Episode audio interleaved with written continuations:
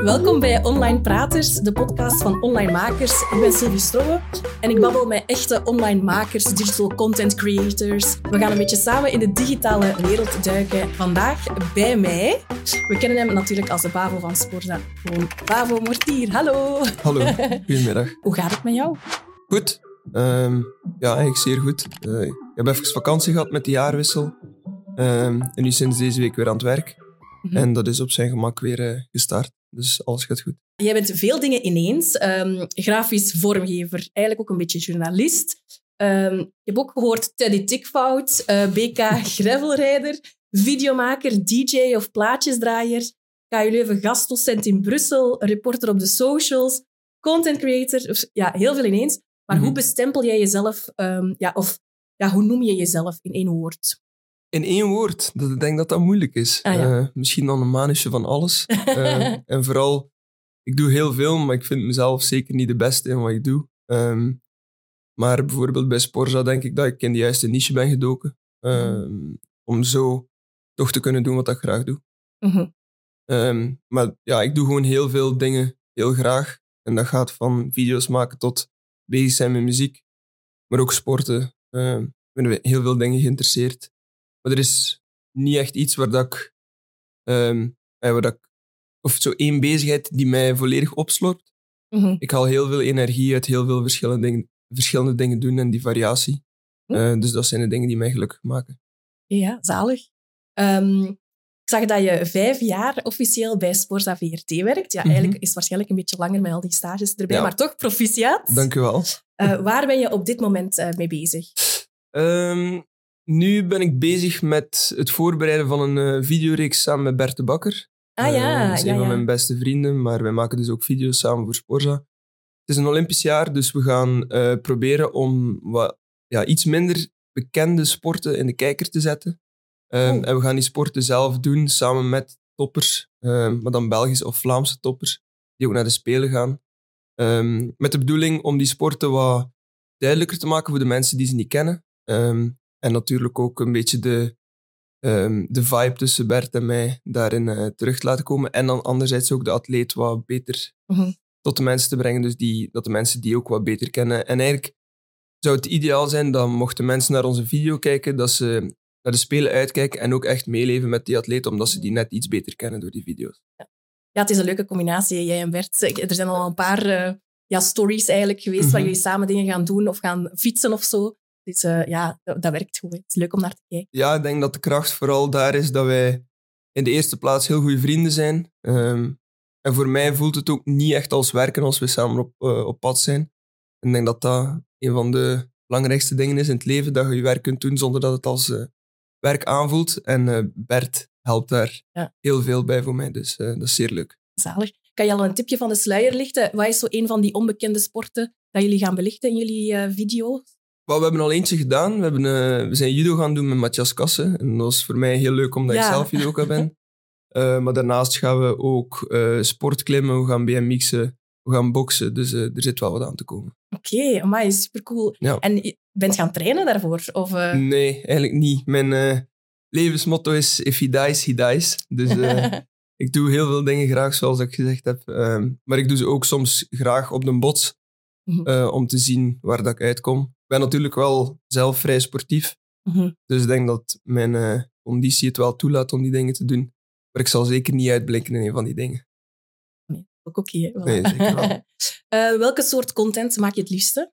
Ehm, ik hou heel hard van de user-generated content. De content waarvan dat je het gevoel hebt dat iedereen die kan maken. Gewoon met de iPhone aan de slag, ehm, heel hard in het moment zitten en vooral de afstand tussen kijker en onderwerp zo klein mogelijk maken. Als je Mhm. naar tv kijkt, heb je altijd wel eh, de indruk dat daar ja, iets van afstand is en dat, dat, allemaal, dat je echt een, een, een kijker bent. Mhm. Ik hou ervan om ervoor te zorgen dat de kijker eigenlijk deel wordt van het verhaal en alles ja, van nog dichterbij kan beleven. Je hebt al heel wat gedaan, ook al heel wat gewerkt. Heel wat mogen beleven ook, qua Mhm. sportevenementen en verslaggeving op socials. Is er zo één moment dat er tussenuit springt van al uw werkervaringen? Dat is echt moeilijk, ehm, want ik maak ieder jaar zo'n overzichtje van wat ik allemaal gedaan heb. En ieder jaar denk ik, maar dit was mijn beste jaar ooit. Ehm, maar zo, iets dat er echt uitspringt. Ik denk dat de wereldtitel van Lotte Kopecky mij wel het meest bewogen heeft in die vijf jaar. Ik heb daar uh, staan blijten als een klein kind van geluk, omdat ik uh, heel blij was voor haar. Omdat Lotte ook een heel sympathieke dame is en uh, had ook een geweldig jaar achter, sportief dan, achter de rug. Um, en ik vond dat ze dat heel hard verdiende.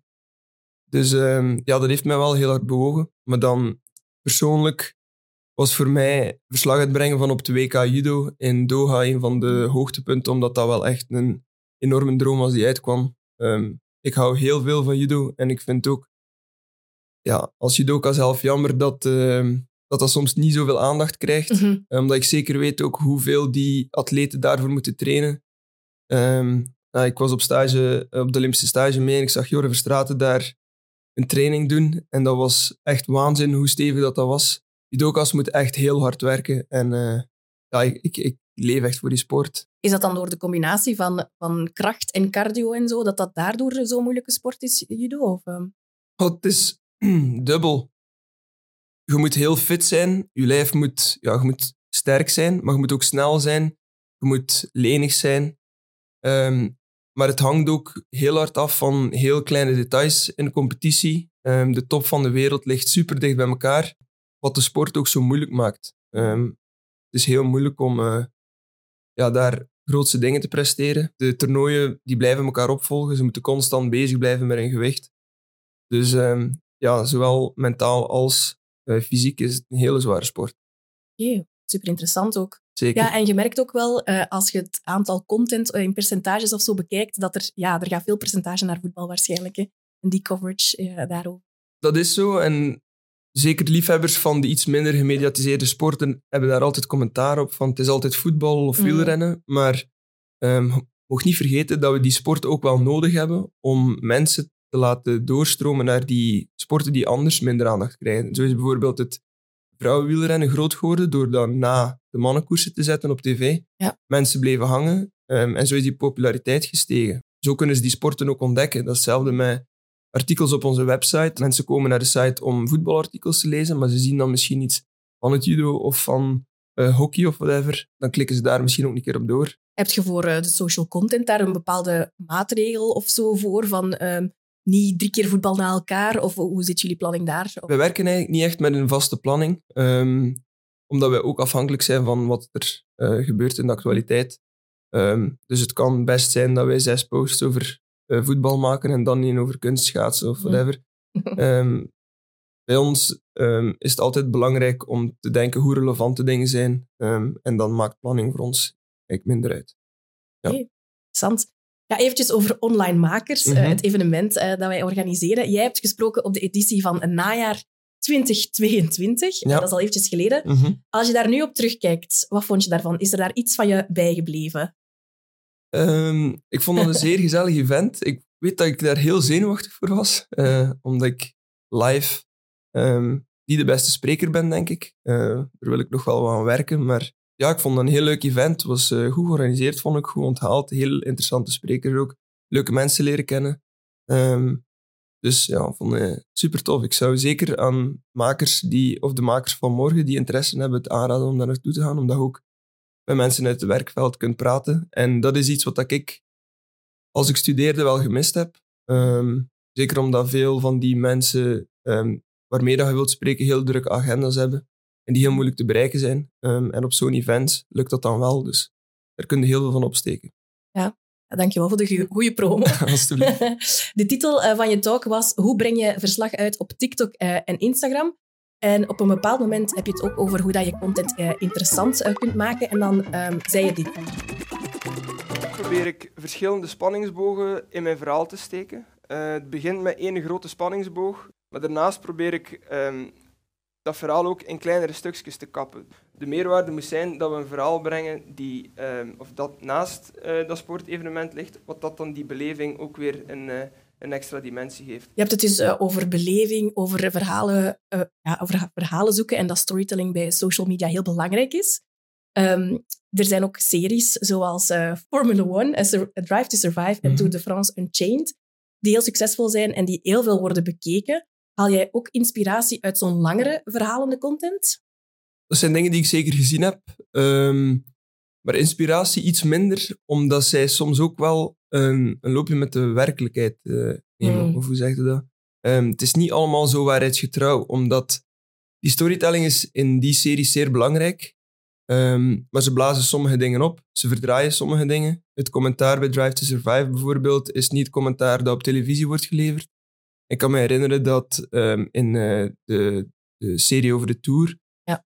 het, um, of de relatie tussen Jonas Vingegaard en Wout van Aert, dat die helemaal anders belicht werd dan die in werkelijkheid was. Er werd gesproken over ah, Wout van Aert wil voor zijn eigen kansen rijden en is daarom geen goede knecht voor Jonas Vingegaard. En Jonas Vingegaard wordt daar een beetje ambetant van.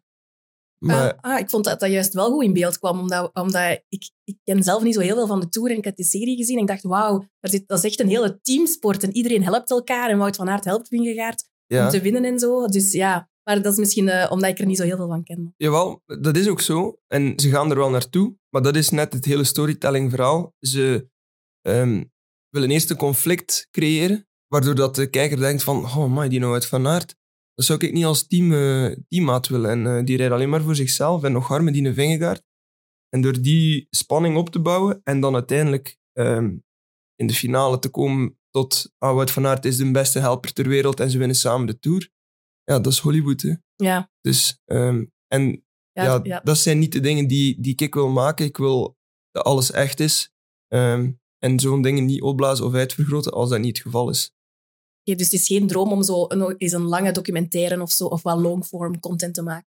Dat weet ik niet, jawel. Um, misschien wel. Um, maar op een andere manier? Ja, me, ja meer, meer ja, het leven zoals het is, hoe dat echt is. En niet uh, achteraf het gevoel hebben van, nou, dat heb ik opgeblazen gewoon om de kijker uh, langer vast te houden. Het moet wel nog altijd gewoon ja. waarheidsgetrouw zijn voor mij. Dat vind ik belangrijk. Ja, en um, niet te zotte cliffhangers en zo van die dingen. Ja, dat kan ja. wel, hè, maar zolang dat de verwachting daarna wordt ingelost en dat dat allemaal um, echt en authentiek is, dan kan dat voor mij. Maar geen dingen opblazen die dan, waar je dan teleurgesteld voor bent. Mm -hmm. uh, ik heb bijvoorbeeld nu naar de expeditie gekeken. Ah, van Groenland, ja, ja, ja inderdaad. vond ik zeer ja. goed. Maar uit de teasers dacht ik... Allez, was ik getriggerd, maar Mhm. als dan het fragment kwam, dacht ik, ah, het is dat maar. Ja, Um, dat. en dat vind ik dan jammer. Maar los daarvan vond ik het wel een hele leuke reeks om te zien, omdat iedereen daar heel authentiek, of zo lijkt het toch, eh, zichzelf zag zijn. Dat was wel cool. Dat zie ik jou ook nog doen, zo op expeditie gaan. Ik ben echt heel slecht met koud, eh, of met koude. Ehm, maar ik had ook wel gedacht van, daar hadden ze mij ook wel voor mogen bellen. Ja. Maar ik denk dat ik daar niet bekend genoeg voor ben. dus, eh, wat ik ook snap. Hè. Dus,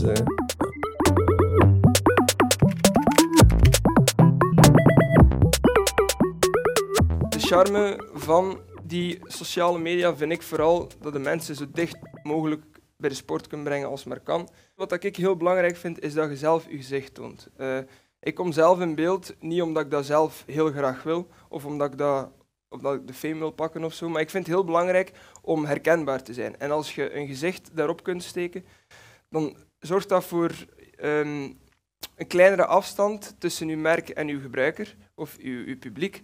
Want het is veel fijner om naar iemand te kijken dan naar Het is inderdaad veel fijner om naar iemand te kijken dan naar iets. Um, ja, ik vind dat bijvoorbeeld niet altijd makkelijk uh, om zelf het gezicht te laten zien op camera. En jij bent ja, echt het gezicht van Sporza op social media dan. Was dat wennen eigenlijk in het begin, om je, om je gezicht te laten zien? Dat viel wel mee eigenlijk. Zeker omdat je, je hebt zelf alles in de hand. Niets is live. Um, als iets niet goed is, doe je het gewoon opnieuw. En um, ja, dat is ook wel... Ik deed toen stage bij Sporza, dat ik dat de eerste keer mocht doen. En mijn, uh, mijn baas zei van, ja, ga maar stories maken op de Ronde van België. Ik zei, ja, moet ik dan zelf in beeld komen? En hij zei, kies maar. En uh, ik heb dat gewoon gedaan. En ja, dat lukte wel, denk ik. Uh, ik vond dat tof om te doen ook. Um, en eigenlijk wist ik op dat moment nog niet dat dat zo belangrijk was eigenlijk op social media. Om die... Ja, om dat verwantschap of zo tussen kijker en, en maker uh, te creëren. Um, maar ja, door gaandeweg te doen en te proberen, heb ik dat wel gemerkt dat zo'n dingen beter werken. En uh, um, ja, nu gaat het echt vanzelf. Ik stel me daar niet zoveel vragen meer bij. Alleen moet ik soms nog altijd dingen dertig keer opnemen voordat ik zelf tevreden ben. Dus dat is Ja. wel niet veranderd. Ben je streng voor jezelf? Ja, toch wel. Uh, ja, denk het wel. ik heb veel moeite wel om eh, mezelf te zien of mezelf te horen. Ehm, omdat ik dan denk, ah, dat ik zo niet moeten zeggen. Of daar is die mimiek niet goed. Ehm, dus ja, ik ben wel streng voor mezelf. En eh, ja, hoe ga je daar dan mee om? mee om? Gewoon meerdere keren opnemen? Of, ehm, Ja, ik, eh, ik neem het op totdat ik zelf tevreden ben. En dat ik denk, ja, als het online komt, dan heb ik daar vrede mee. Dus eh, dat kan soms heel lang duren. Zeker ook als ik zo explainers opneem. ehm, dan zit ik aan het bureau van de grote, grote baas van Sporza. Omdat daar dat studiootje is. ah, ja, ja. Dat is wel gênant als je dat 40, 50 keer moet doen. Op den duur kan hij een tekst beter opzeggen dan ik. Maar eh, ja, ik vind het wel belangrijk dat alles wat online komt, dat ik daar eh, zelf blij mee ben. We hebben ooit een keer een, een video gemaakt voor Halloween. En dat was zo cringe. We hebben dat dan toch gepost, maar ik heb dat ondertussen wel overal verwijderd. Want eh, ja, daar kon ik echt niet naar kijken. En- Dat is verschrikkelijk. en wat, wat maakte het juist zo cringe of zo? Ja, het was gewoon niet grappig. Ik wou zo eh, onze presentatoren laten verschieten door van achter in een doek te komen. En het was echt, Ja, echt dat is wat kind, kindjeshumor, inderdaad. Ja, ik, vind was- dat grappig. Ja. Ik ben easily entertained. Maar het- dat kan grappig zijn, maar het was gewoon... Ja, het was niet grappig genoeg. Ja, ja. Dus Oké. Maar het, is toch online gekomen, hè? En is er dan eh, reactie op gekomen of zo? dat weet ik niet meer. Je hebt het al verdrongen. Ja. maar dat, anderzijds is dat wel de charme van alles wat online is. Je kunt gewoon dingen maken, op je bek gaan en daaruit leren. Mhm. Eh, en dat heb ik toen wel gedaan. ja, We ja. hebben dat niet meer gedaan, zo'n Ja. Halloween-video. Nee, ik ga niemand meer laten verschieten Nee. online. Toch niet zo, nee. Ja, het leven is natuurlijk niet altijd werken. Eh, er is ook een balans nodig. Mhm. Ehm, en waar dat we het ook wel eventjes met online praters over willen hebben, is natuurlijk eh, dat grenzen stellen belangrijk is. Het leuke aan online is, ze laten je doen, maar het moeilijke aan online is dat je ook zelf heel veel moet doen en dat je niet mocht onderschatten wat er allemaal komt bijkijken. Ja, niet meer onderschatten. Ehm, welke grote uitdaging kom je eigenlijk tegen als ehm, ja, manusje van alles of als online maker? Ehm, bij ons is, en dat is niet alleen voor ehm, de content die ik maak, maar dat gaat ook over de mensen die schrijven voor de website bijvoorbeeld. Online stopt nooit. Ehm, vergelijk- het altijd met de mensen die een journaal maken. Die hebben om één uur een deadline en om zeven uur een deadline. Mhm. En als die gepasseerd is, ehm, dan is het oké. Dan is het voor de volgende shift of voor de volgende dag. Maar als wij als, eh, ja, om vijf voor zes en gewerkt tot zes, en eh, ik zeg maar iets, Jonas Vingegaard eh, heeft een auto-ongeval en breekt 16 botten in zijn lijf. Hm. Ja, moet het zo snel mogelijk online. Het is heel moeilijk om te durven zeggen of te kunnen zeggen van oké, nu stopt het wel voor mij. Ehm, maar dat zelf ook als ik in het buitenland zit. Ehm, er zijn dagen, bijvoorbeeld als ik met Bert in Glasgow was, hebben we een parcoursverkenning gedaan. En dan zijn wij om eh, zes uur opgestaan, parcours gaan verkennen en dan dezelfde dag nog gemonteerd. En dan was ik om eh, half twee, denk ik, s'nachts klaar. Dus dat zijn hele lange dagen, ehm, omdat, ja, omdat het soms heel snel moet gaan ook. Ehm, dus die grenzen stellen is wel belangrijk en daar had ik in het begin wel moeite mee, ook omdat ja, je wilt je bewijzen en je wilt veel werken, Ehm, maar houdt dat zeker niet vol. En ehm, je moet wel weten wanneer dat genoeg is en eh, er ook je soms bij neerleggen dat dan gewoon dat er geen content over gemaakt wordt. Eh, je kunt niet alles doen. Ik zeg altijd, ik werk om te leven en ik leef niet om te werken. Want zonder de dingen die ik naast mijn werk doe, zou ik ook niet gelukkig zijn. En uiteindelijk is de, het enige doel in mijn leven zo gelukkig mogelijk zijn. En daarom heb ik die balans wel nodig. Mhm. Eh, zijn dat dan ook, ehm, aangezien dat je als je dan ter plaatse gaat of op reis bent of zo, een verslaggeving daar doet, ehm, zijn dat dan ook periodes waarop dat je zegt van ik ga me daar ook mentaal op voorbereiden, dat ik dan echt hard werk en constant bezig ben en niet veel slaap heb? Of, ehm, Nee, ik moet me daar mentaal niet zo op voorbereiden. Ik ben altijd super excited om naar het buitenland te gaan. Eh, ja, dus de- het geluk dat ik daardoor ervaar is groot genoeg eh, om de drive eh, levendig te houden. Ik ben drie weken in de Tour geweest in 2019 en ik ben daar heel moe geweest, maar ik heb er ook heel veel energie gehad. eh, ja, samen met Pauline was dat zeker. Ja. Ja, inderdaad. Ik heb de vlogs gezien. Ja, dat was heel stevig, heel hard gewerkt. Ja, dat was, waren super ervaringen. Dat was ook Mhm. mijn eerste echte grote project dat ik gedaan heb. En eh, ja, dan smijt hij ook volledig. hè. Ik heb dan liever van vier uur meer te werken op een dag eh, in het buitenland en het dan misschien eh, op de redactie of daar een klein beetje gas terug te nemen, dan dat ik moet terugkomen en denk, shit, daar heb ik kansen laten liggen. Ja. Want Want daar gebeurt ja, het. het hè. gebeurt daar op dat Ja. moment. En ik vind het wel belangrijk om, dat, om, om die kansen daar ook te pakken en die te volle te benutten. Ja, dat waren vooral eh, YouTube-vlogs dat je toen gemaakt Ja. hebt. Hè? Ja. Was dat een bewuste keuze om dan te focussen op één soort eh, type content? Ehm, ja, we hebben dat gecombineerd met, ehm, met eh, Instagram stories. Ehm, TikTok was er toen nog niet. En we zijn wel gewoon inderdaad naar daar vertrokken met het idee van we gaan een reisvlog maken over de France. En Mm.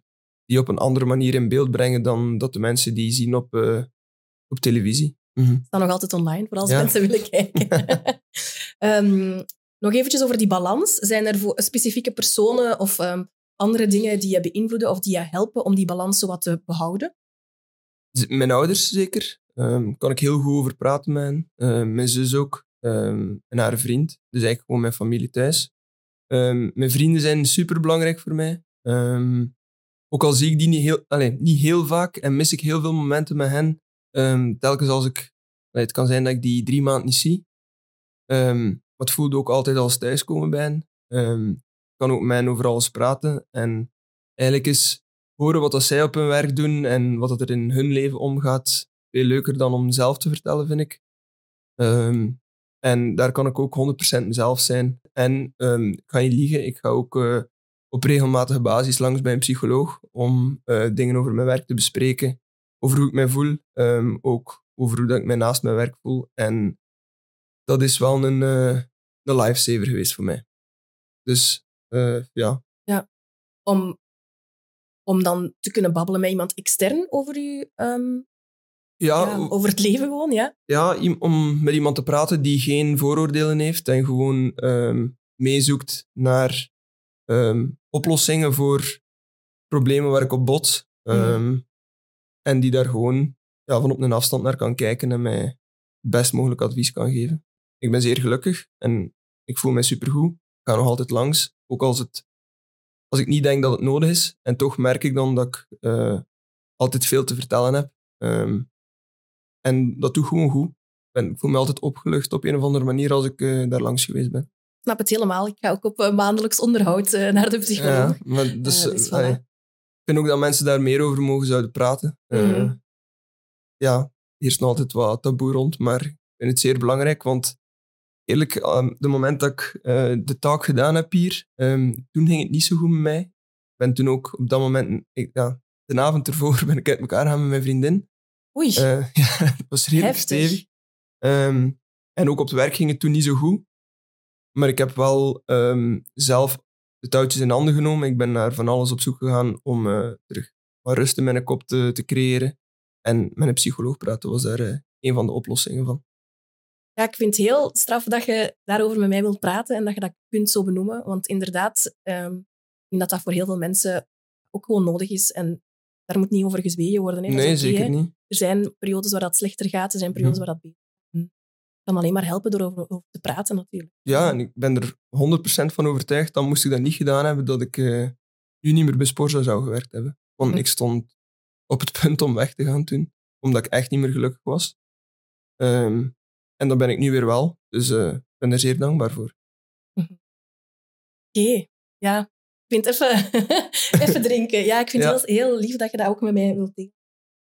Nee, maar Ja, over laatst ook gehad, eh, ook bij een presentatie, denk ik, en daar vroegen ze, ja, hoe, hoe, hoe hou je het allemaal vol? En twee tips waren, ja, stel je grenzen en weet wanneer dat je moet stoppen. En Mhm. eh, als er iets is, praat erover.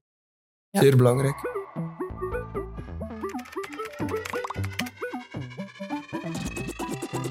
Heel simpel. Ik denk dat ik die video in eh, nog geen vijf minuten heb gemaakt. Maar die is wel eh 2 miljoen keer bekeken, dus het hoeft niet moeilijk te zijn. En als het grappig is, doet het vaak ook veel beter. Ehm, ja, in tijden van vandaag. ehm, je hebt een TikTok bijvoorbeeld die ene keer heel viraal kan gaan. ehm, eh, omdat het grappig is, omdat humor werkt, omdat mensen daar graag naar kijken. Ja. Ehm, maar zijn er nog zo dingen dat je toepast, dat je zegt van kijk, dat werkt altijd, of daar probeer ik Ah, op ja. te letten. In de sport en de actualiteit is het denk ik belangrijk om eh, snel te zijn. Ehm, vroeger dacht ik, ja, als de video goed is, gaat die sowieso bekeken worden. Maar bijvoorbeeld bij een wereldgoal of een, eh, grote fail in het voetbal, ehm, als je de eerste bent die de beeld online gooit, dan wordt die video veel beter, be- allee, veel meer bekeken. We hebben bijvoorbeeld een trend gedaan met Harry Maguire, ehm, waar we de ene week en de andere week exact hetzelfde deden. Maar de eerste week hebben we de beelden na een, denk een uur na de match online gezet. En is die video denk ik 50.000 keer bekeken. De week daarna hebben we het eh, vijf minuten na de fail gedaan. En ik denk dat die dan eh 5 miljoen keer is bekeken. En zeker de grote prestaties, als we daar een soort van eh, ja, emotioneel iets van kunnen maken, door de juiste muziek erbij te zetten, dan wordt dat ook wel meestal goed. Like bijvoorbeeld nu dit weekend de zilveren medaille van Lani Wittevrongen. Ehm heb ik Viva la Vida van Coldplay ondergezet. En ik had zelf tranen in mijn ogen als ik het aan het monteren was met commentaar van Renaat. Ehm, Zo'n dingen die mensen aangrijpen, werken wel altijd goed. Ja, en muziek werkt daar ook wel... Allee, Mhm, dat versterkt de emotie ook wel. eh. Absoluut. Als ja. je zo het juiste muziekje kunt vinden dat perfect bij hetgeen aan het gebeuren is past, eh, geeft wel veel voldoening en dat werkt wel. We leren natuurlijk elke dag bij. Hè. Jij doet ook duizend verschillende dingen. Ehm, is er een specifiek leermoment uit eh, al- ja, alle dingen die je al hebt meegemaakt waarvan je denkt van ja, dat is waardevol. Hier heb ik bijgeleerd. Of hier heb ik echt iets uitgeleerd. Goh, er is niet zo'n specifiek moment, maar het is gewoon door het eh, nu vijf jaar te doen, dat ik wel zo ehm, sommige dingen begon door te hebben. Gewoon van oké, ja, dat werkt en eh, dat doet het goed. eh.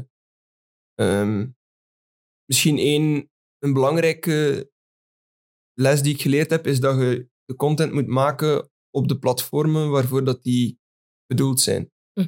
Dus bijvoorbeeld ehm, op YouTube moet je geen video's van 30 seconden zetten. Alleen nu met, shorts, met die shorts wel. Eh, maar als je gewoon een YouTube-video maakt, Mhm. eh, mensen komen daar naartoe om langer te kijken. Dus dan mag die video ook wel langer duren. Op Instagram eh, werken mooie beelden en grote prestaties. TikTok kan wat absurder zijn. Ehm, het is ook belangrijk om te weten welk publiek dat je daar bereikt. Dus bijvoorbeeld als we een meme maken, ehm, kan het zijn dat we op Instagram bijvoorbeeld eh, een kopie maken over eh, iets in het uitgaan en feesten, omdat daar het publiek misschien iets ouder is. Terwijl dat we dan op TikTok de kopie zouden gebruiken ehm, dat er iets gebeurt in de klas of zo. Mm. Ehm, om zo, ja, zo goed mogelijk op maat van uw, eind, of uw doelpubliek eh content te maken.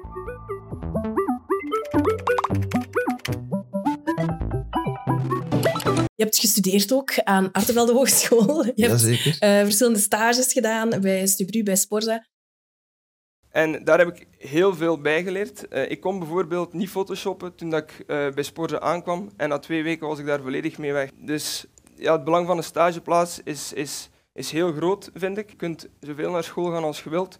Als je zelf niet gaat beginnen maken in het werkveld, dan ga je nooit die feeling krijgen. Ik heb voor mijzelf het meeste geleerd door te doen en door te proberen. Maak en probeer gewoon. Ik ben ook begonnen zonder enige ervaring. En het is maar door dingen te beginnen doen ehm, dat ik beter ben geworden en dat ik eh, ook ontdekt heb wat ik goed kon. Ehm, ik kon niet photoshoppen, zoals ik zei, en nu doe ik het hele dagen. Dus ga ermee aan de slag. En eh, dan, ja, dan kun je zelf ook eh, een goede online mediamaker worden. En vergeet vooral niet dat echt niet zo mogelijk is. Ik ehm, heb altijd gedroomd, er altijd van gedroomd om bij Sporza te werken, ehm, maar heb nooit gedacht dat dat mogelijk was. En kijk, vandaag sta ik hier te vertellen over wat dat we allemaal doen. Dus eh, als je hard genoeg werkt, je inzet en eh, je, je talenten ontdekt en daar goed gebruik van maakt, dan kun je komen waar dat je wilt. Ja, dat was eh, de inspiratie dat je toen hebt eh, meegegeven. Ehm, nog straffer dat je zo'n woorden hebt uitgesproken, eigenlijk als dan toch niet, als ik nu denk dat het toch niet helemaal 100% was Mhm, eh, wauw. die dag. Ehm, ja, dat zijn zeker al goede tips dat je hebt gegeven, stages, ehm, veel doen. Ehm, wat is eigenlijk het belangrijkste dat je nu weet, ehm, maar waar dat je geen idee van had toen dat je begon? Ja, nu zit ik soms samen met mijn eindredacteur door cv's te gaan en zo. De manier waarop daarnaar gekeken wordt. Soms heel vluchtig. maar het is soms beter, zeker in onze wereld, want ik was vroeger ook hè, een hele mooie sollicitatiebrief en een mooi cv. Ehm, soms is het beter van er, ja, met een kwinkslag iets te maken of eh, een leuke, catchy sollicitatiebrief eerder dan heel formeel, omdat hij er zo wel uitspringt. Ehm, het moet niet allemaal volgens de regels van de kunst zijn.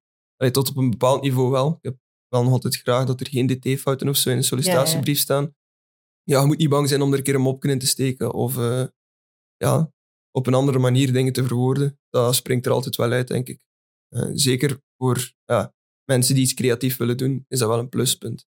En uh, werken motivatiebrieven dan best geschreven? Of um, vind je, vinden jullie het leuker om een video ineens te zien? Nee, dat denk ik niet. We hebben dat nu eigenlijk nog niet gehad, uh, een sollicitatievideo. Maar um, dat zou zeker wel aanspreken. Zeker, uh, dat geeft een veel beter beeld, denk ik, van wie dat je effectief bent. Dat is wel een goed idee. Luisteraars kunnen het ook meenemen. Ja. misschien nog een tip um, dat ze misschien kunnen meenemen. Zijn er zo tools of technieken dat je heel veel gebruikt of favorietjes dat je hebt? Van software of zo? Ja. Ja, ik werk zeer, zeer graag met Photoshop om de dingen te maken die ik, mm -hmm. uh, die ik maak. Ik monteer ook zeer graag in Premiere. Ik monteer bijvoorbeeld niks op mijn gsm met CapCut of, of uh, TikTok of zo. Alles op mijn, uh, op mijn computer. Omdat ik dat gewoon toffer vind. Ik vind shortcuts zeer belangrijk. Ik um, ja, gebruik eigenlijk zo weinig mogelijk mijn muis en zoveel mogelijk of zo. Weinig mogelijk rechtermuisknop en die dingen zoeken of naar de menu gaan. Gewoon alles met toetsencombinaties doen. Dat versnelt je workflow wel. En met zo'n dingen raak er ook alleen maar in als je het veel doet. En dat is um, bij mij wel zeer belangrijk geweest. Ik heb mijn journalistiek gestudeerd na mijn opleiding grafische en digitale media. En ik merkte dat ik in de journalistiek gewoon heel graag naar school ging. En alles wat ik daar deed was super tof. Ik kon constant dingen maken. Um, ik deed daarnaast ook nog veel dingen om bij te leren en te doen, zoals bijvoorbeeld uh, workshops en um, ja, extra opdrachten op school, van die dingen. Ik heb ook twee stages gedaan in plaats van één, om zoveel mogelijk meters te maken of kilometers te maken in het werkveld. En dat heeft mij het, het meeste bijgebracht. Tijd. Photoshop, ik kon dat niet. En Jordi, mijn collega die daar uh, al werkte, heeft mij alles geleerd daar. Um, en allee, alles. Ik heb ook zelf veel ontdekt, maar zonder hem had ik het zeker niet kunnen. Um, maar het is door gewoon echt heel veel te doen en te proberen en uh, zelf ook initiatief te nemen dat je verder komt, denk ik. En dat is voor mij ja, de key tot, of de key geweest tot waar ik nu ben, denk ik. Oké, dus um, Premiere Pro is het favorietje. En zijn we dan tegen?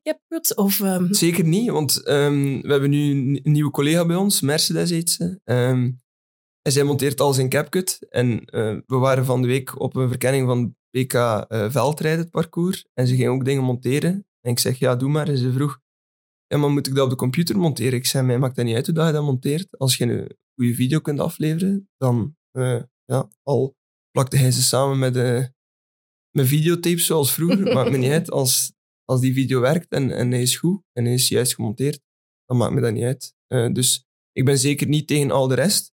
Ik heb gewoon zelf een workflow gecreëerd die voor mij goed werkt.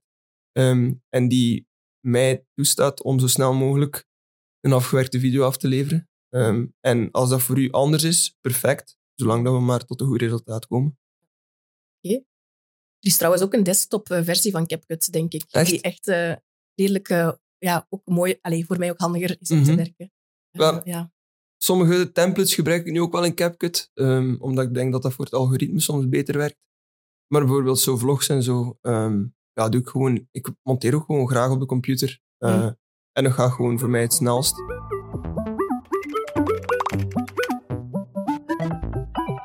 Ja, er verandert ook heel veel online. Um, artificial, amai, artificial intelligence Moeilijk, is er ook. Amai.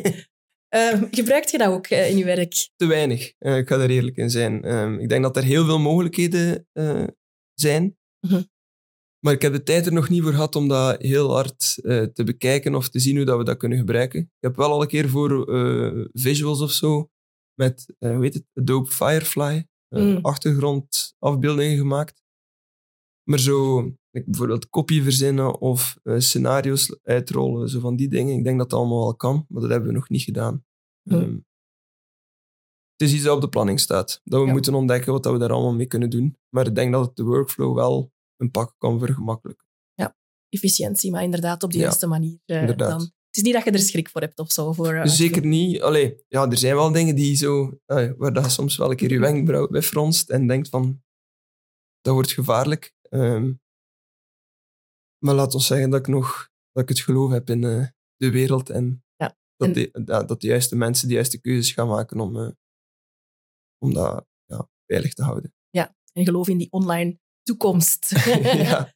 um, ja, en als we het over toekomst hebben, op je talk zei je ook dat je uh, een van je toekomstdromen was um, dat je naar de Olympische Spelen in uh, Tokio wou gaan, maar dat het dan niet gelukt was. En mm -hmm. dit jaar is het zo in Parijs, uh, van eind juli tot midden augustus 2024.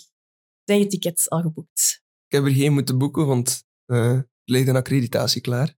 Dus ja? ik mag gaan, normaal gezien voor Oh my god, ik ben super blij voor u. Ja, u. Ik ben ook echt super blij. Dat is naast dat WK Judo, um, denk ik misschien wel mijn grootste droom die uitkomt. En daarbij komt dat ik samen met Bert ga gaan.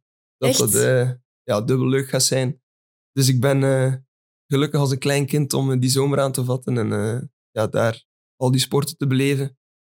Um, ja, ik ben niet echt iemand die heel hard uitkijkt naar dingen, omdat ik heel hard probeer in het moment te zijn en altijd te genieten van de dingen die gebeuren. Maar stiekem kijk ik daar toch wel naar uit om, uh, om daar als kleine jongen rond te lopen in Parijs. Ja, die sfeer, dat gaat crazy zijn, denk ik. Het schijnt, ja. ja, ja. ik ga het ontdekken. Oké, okay, zalig. Um, ja, en nog over dromen. Um, je, zei, je hebt ook gezegd uh, dat je leven geslaagd zou zijn als je commentator van de judo zou kunnen worden. Mhm. Mm -hmm. Ja, herinner je dat nog?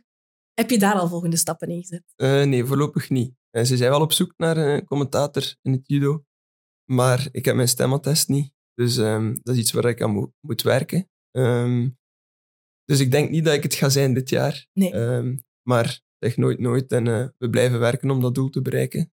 Wie weet ooit kan ik, uh, kan ik het doen. First things first, die Olympische Spelen. Ja. Zijn er nog andere dingen dat je zou graag willen doen of willen verwezenlijken? Vlak van online dan misschien? Um, ja, ik heb altijd wel nog, nog eens een YouTube-reeks willen maken. Uh, dus dat is wat ik nu met Bert ga doen. Dus daar mm. kijk ik wel enorm naar uit. Um, dus ik zie wel wat er op mijn pad komt en uh, welke kansen dat ik krijg. En als ik die krijg, dan neem ik die gewoon met, uh, met beide handen.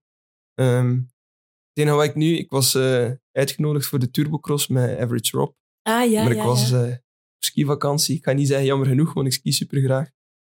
Maar ik zag de video deze week en ik dacht toch, fuck man, moet echt nice geweest zijn. Um, maar ik heb gezien, als de video was, 42.000 likes haalde, dat, uh, dat ze een nieuwe gingen organiseren. En ze zijn er al uh, los over. Dus Ja. Ik ben zeer benieuwd of die er komt. En uh, als ik kan meedoen, dan zou ik dat wel heel graag doen. Ja, Ik zou het heel leuk vinden om uh, jouw perspectief te zien vanaf, uh, vanaf de Tubercles. Ja, inderdaad, dat was gigantisch. De stream lag zelfs plat Ja. en alles, wat was het? Mm -hmm. Het is ook wel leuk om te zien dat Mm. de cross op die manier ook tot bij de jeugd geraakt. Dus dat is... Ay, Rob is wel echt een voorbeeld voor mij van hoe dat je heel goede content kunt maken en hoe dat je ook heel hard jezelf kunt zijn en toch goede content kunt maken. Want ik denk dat sommige mensen daar misschien wel eens in... Of ja, zich in kunnen verliezen van ik moet hier zo zijn om het juiste publiek aan te spreken. Maar Rob is gewoon op die video's, zoals het in het echt is, super lieve gast. En je kunt daar altijd mee praten en is heel humble. En uh, ja, dat maakt het voor mij ook dubbel zo goed om dat te zien, uh, hoe dat hij die dingen maakt. Dus het Ja. is wel zeker een inspiratie voor mij. Is er nog iets dat je wilt toevoegen aan dit uh, gesprek? Um, Ja, ik vond het zeer leuk. En uh, misschien het enige dat ik moet zeggen is dat als je in het Mechelse bent of uh, ver daar rond en je wilt zelf content maken, dat je de sociale kanalen van hier in de oog moet houden en zoveel mogelijk moet meepikken. Ja. Ik denk dat je daar heel veel uit kunt halen en met de juiste mensen kunt praten. Dus ik denk dat dat de belangrijkste tip is. ja, daar moet ik je gelijk in geven. um, misschien voor mensen, um, uh, waar kunnen ze jou vinden als ze nog meer over jou willen weten? Uh, je kunt me altijd volgen op Instagram, um, Mortier, zonder de A. En um, als je met vragen zit, je wilt iets weten, moet je me altijd sturen. Ik uh, beantwoord eigenlijk alles. Of nog alle serieuze vragen. um, ja, ik ben wel vrij bereikbaar. Dus als je vragen hebt, stuur mij en dan babbelen we erover. Oké, okay, ja, dat is genoteerd. Dankjewel uh, voor deze talk, Bavo. Met veel plezier. Ja, en ik zou zeggen tot op de online makers evenementen van dit jaar. Hè. Zeker en vast.